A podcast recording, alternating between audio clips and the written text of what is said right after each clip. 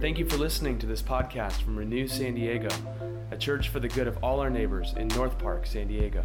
If you're ever in the area on Sunday mornings, we'd love to welcome you. More information at renewsandiego.org. Share with a friend. See you soon.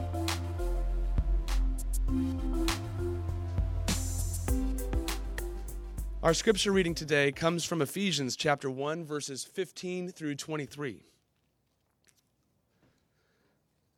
I have heard of your faith in the Lord Jesus and your love toward all the saints. And for this reason, I do not cease to give thanks for you as I remember you in my prayers.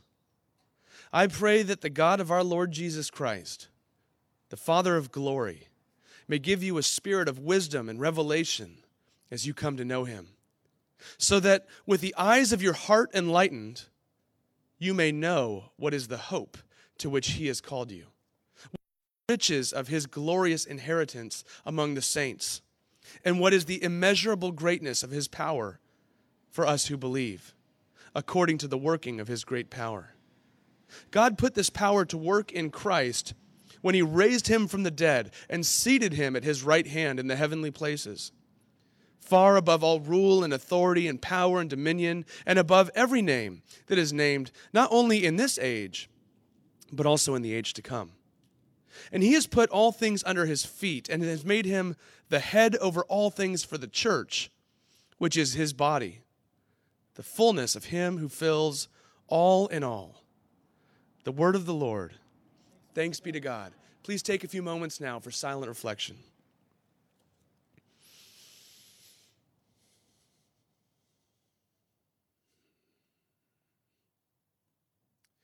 Gracious God, as we come to this moment, we come to this passage having heard it before, experienced it, um, listening to the scriptures with an ear for what you might say to us. Others of us come to this never have having heard this passage before, wondering if we could ever believe these things, or if so, what they might mean for our lives. We come to this moment joyful and hopeful, anticipating the future with great joy and enthusiasm. We come to this very moment exhausted, anxious, worried,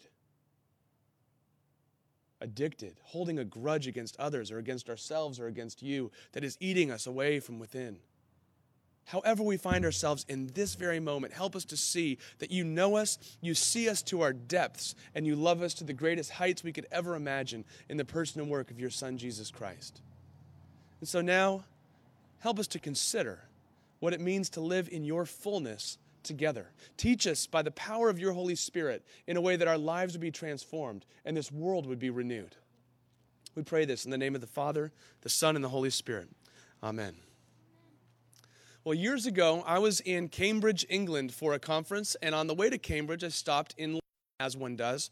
I only had 45 minutes, and I'd heard of the world renowned uh, um, British Museum, in which there are artifacts from ancient Greece, ancient Rome, ancient Egypt. I mean, for an empire that has pretty much conquered the world, they brought back a lot of treasure and put it under one humongous roof. Now, if you Google the British Museum, and many of you have been there before, you will see that they recommend taking maybe a couple days to go through all that's going on here. I mean, there are PhD dissertations that are done on just one wing or one artifact that is in one wing. I had 45 minutes to go through this. So I did my prep work and I rolled up my sleeves and I downloaded Rick Steves' quick guide to the British Museum and I put it on double time in terms of speaking. I put on my, my trainers, as the British would call them, and I ran through that museum. Now, my blood starts pumping a little faster as I think of how exciting that was and how rushed that was. And it's the same feeling I get as I read this passage right here. I did an entire seminary class in my master's degree on the, the book of Ephesians, the letter from Paul to the scattered churches of Ephesus. We spent weeks on this passage right here. I've traveled to St. Louis to go to a conference and then teach on this very passage. They put us up for a week so that we could dive into it. And here we go. We have like 10 or 15 minutes before we baptize our friends and welcome friends as members of this church. So it's my job to be a little like Rick Steves, try not to speak double time but to point out some things. And if you, if you don't see anything else, I hope you see these things. Okay? Now, here's one of the first things that strikes me. Maybe the first thing we'll take and we'll, we'll look at, we'll examine, is that the Apostle Paul is writing to these early Christians in, this te- in these probably scattered churches in the area of Ephesus. And first thing he, he calls them in the preceding passage, he calls them the saints. Grace and peace from God to all the saints in Ephesus. Now, here's the thing about the people in Ephesus they didn't all act like saints which tells you that to be a Christian does not mean that when you tally up all the good things you've done and all the bad things you've done, there's more good than bad, and that's what makes you a Christian. What makes you a Christian is that God calls you his own, and you're a saint. A saint is anyone who's identified, who's united with Christ. Today, we're going to see more saints come into the church. And right when you say, Well, I'm not worthy to be called a saint, that's exactly when you know you're getting it. Because you become a saint, you become part of his family through his grace by faith. Now, Paul's writing to these Christians, and these Christians have a lot of problems. The church has a lot of problems. They're welcoming in their neighbors with great needs. They have political issues in their time. They have plagues that are ravaging the countryside.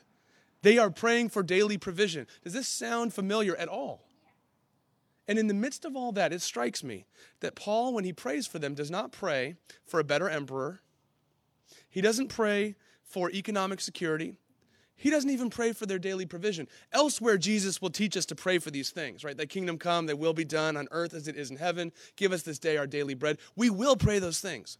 But when Paul wants to go for the spiritual jugular of the matter, when he wants to unleash all the power and beauty of his request to God on behalf of these scattered, beautiful, broken people, much like ourselves, what does he ask for? He would ask that you already know what you already have in Christ.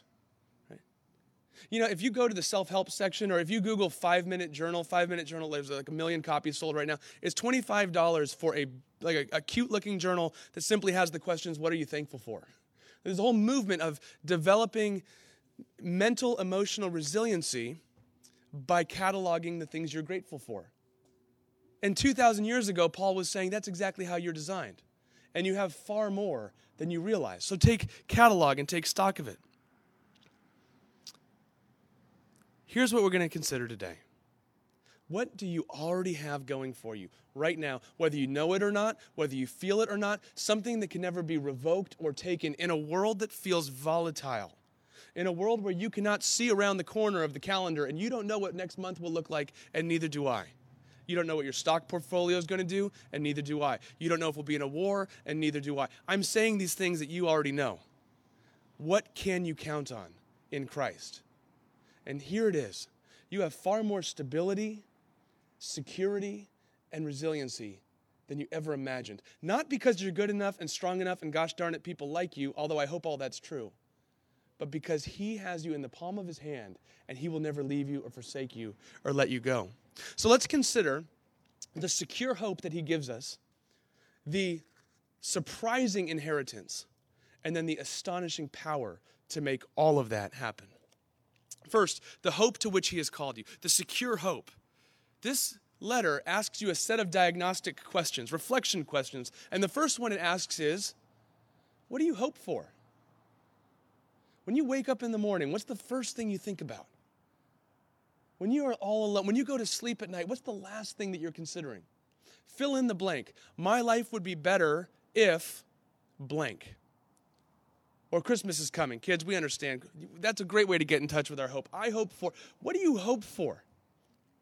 Alexis de Tocqueville, the French writer in the 1800s, he took a trip to America and he wrote a, a series that, was, that became pretty famous. It was his observations of the American people in the midst of all our affluence, in the midst of a boom time. And he wrote, There is a strange melancholy that haunts the inhabitants in the midst of abundance. He says, Never have I seen a people that have so much and yet are so sad, so hungry for more so unsatisfied. He goes on to say that Americans believe that prosperity could quench our yearning for happiness. He says it's illusory because the incomplete joys of this world will never satisfy your human heart. This is Alexis de Tocqueville, the French philosopher and writer, preaching the gospel to the people almost 200 years ago. And here's the point all of us hope in something. The question is is the thing that you place your hope in is it strong enough? Is it noble enough? Is it sturdy enough? Is it durable enough to hold your life through all the ups and downs of this world? He says, I hope you know the hope to which you've been called. Now, the hope to which you've been called is tied to the riches of his glorious inheritance. See how fast? One first point in two minutes. Not too bad, huh? Don't worry, this one goes on for 30. The riches of his glorious inheritance among the saints. This is verse 18. You may know the hope to which he's called you. What are the riches of his glorious inheritance among the saints? There's a surprising inheritance. Now, inheritance is an interesting thing. I didn't think about inheritance much until 13 years ago. My dad called me. My mom and dad were divorced when I was very, very young. I didn't know him very well throughout my upbringing years. And then when I became a grown up, I began to develop a relationship with my dad. And my dad was just kind of a random person, a thoughtful person and a random one. And he called me one day. I was on the bus, the 5 Fulton bus in San Francisco. And he goes, Son, I'm sitting down with my attorney crafting my will. And if I was to die, what would you want? And if that sounds strange to you, don't worry. It sounded strange to me too. And I told him that. I said, Dad, I'm very uncomfortable approaching the conversation in that way. Let's leave it at this. I expect nothing, and anything you give me is a gift. By the way, are you okay? Right? And he said, Yeah, I'm fine. We're just writing these things down. Well, three years later, sadly, tragically, quickly, my dad passed away. This was 10 years ago. And it turns out he left me everything. It turns out he was actually pretty well off. And here I am, this young pastor in San Francisco, planning to rent a house for the rest of my life. Two kids, we didn't have Joshua yet, all of a sudden came into an inheritance. And it changed a lot of circumstances in my life. All of a sudden, I became a homeowner in San Francisco, which meant all of a sudden I had a mortgage in San Francisco. So, you know, more money, more problems. It meant I could be more generous. It meant we could pour ourselves out. I mean, that inheritance led to that property, which led to us buying a house in San Diego and being able to fund the beginning of this church right here because of an inheritance. It changed so much. Now, here's the point. When scripture talks about inheritance, often we think of all of the things you will receive as you are united with Christ. You will, you will receive life with God.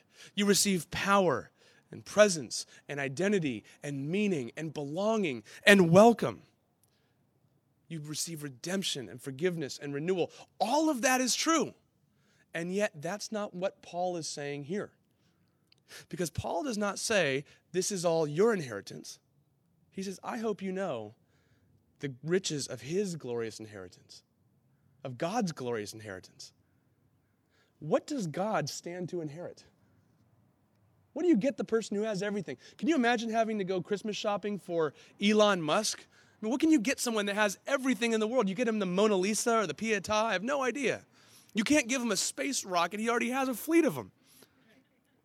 What does God consider his inheritance? You. God considers you to be the thing that God desires. What do you get? The one who has all power and all authority. He wants a relationship with you and me. Let that sink in. Because right now, some of you are saying, I, I don't think that's true. And that's okay. You're most welcome here. This is a place where you can process all your questions, all your thoughts, all your doubts. But I think even if you're saying, no, I doubt it, there's a part of you that's saying, I wish that was true.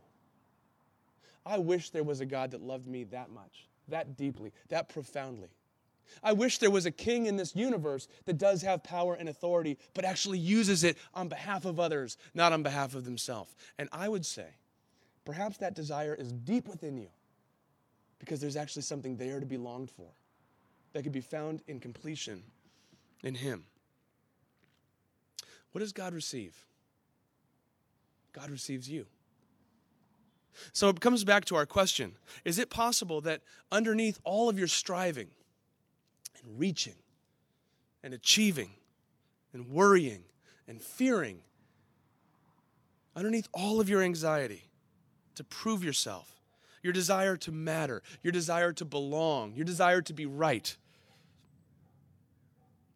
Is it possible what you're looking for is that voice of God that says, You're all I want? I value you. You have meaning that you would otherwise never be able to imagine. You work so hard to be accepted, Don't you know the welcome that you already have in my family? And my acceptance does not rise and fall based on the amount of Facebook friends or Instagram followers you have. My acceptance, my love is based on my grace, and it will never leave you or forsake you. See, don't you see that to be a Christian doesn't mean that you leave all this worldly stuff behind? It means now you can actually engage with your job, with your career, in a way that it doesn't have to give you meaning. So when you get the promotion, you feel better, and when you get passed up, you feel terrible, but rather you can work knowing that you're already accepted and belong. You have a whole new freedom. You can love people not in a codependent way that grabs them by the shoulders and says, I need you to need me, or else I don't feel like I really exist. But rather, you can say, I'm already full. My cup overfloweth, and therefore I can love you freely. And so when you're disappointed, you don't need to shun the person or cut them off, but rather you have a new basis of acceptance and relationship altogether. Consider your inheritance. My friends, I'll tell you, I'll just level with you right here. This part is the hardest part of my calling as a pastor to convince you that God actually loves you this much. I'll tell you what, you want to know why it's so hard? It's hard for me to convince my own heart sometimes. And I think that's why God continually gets in front of us. Almost any page of Scripture saying, I've called you, I know you, I love you. Even though your faithfulness wavers, mine never does. And He gets in front of you again and again and again. Now, how do you experience this kind of love?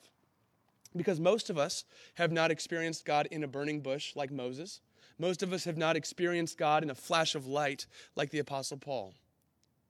Most of us have not heard a voice from heaven audibly, and if you have, you should probably check with your therapist first. How do you experience this kind of love? Most of us experience this kind of love through the person next to us, from the person across from us.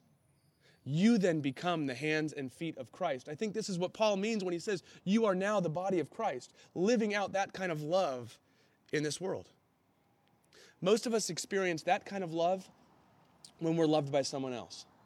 Most of us experience that kind of welcome when we're welcomed by someone else. And, and here's the perplexing, amazing, astonishing invitation that when you are baptized into Him, when you are called according to His purpose, when you are identified with Jesus as a Christian, you then become an agent and an ambassador of that kind of love and welcome wherever you go called to reflect this outward in mission. We strive at Renew Church to follow Christ, to renew our neighborhood, our city, and our world. Because as we do, that's us taking that responsibility and that calling and putting it into practice right here in the place to which we're called. We know we're onto something when neighbors start saying, What's up with those people that gather on 30th Street? The way they love each other is contagious. I know those people, they don't all agree on everything, and yet they treat each other like brother and sister in a loving family. What's up with those people at Renew that meet on 30th Street? And they love their neighbors that, that aren't Christians, that aren't part of a church. There's no strings attached. They simply want to pour out their resources on behalf of people that don't have houses.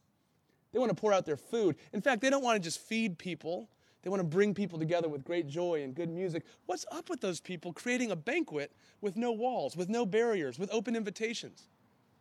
And as we do that, we're living out more and more this calling to reflect that kind of love into our neighborhood and into our world. That is what transforms the world, and that's what transforms you. That point took a little longer. We're swinging to the third point here. This one will be quicker because I cannot stop the sermon there, or else it's not good news. And here's why. If you stop the sermon there, it's merely remember better and get busy and do more, and you will be exhausted by the time the sun sets. Where do you get the astonishing power to carry this out?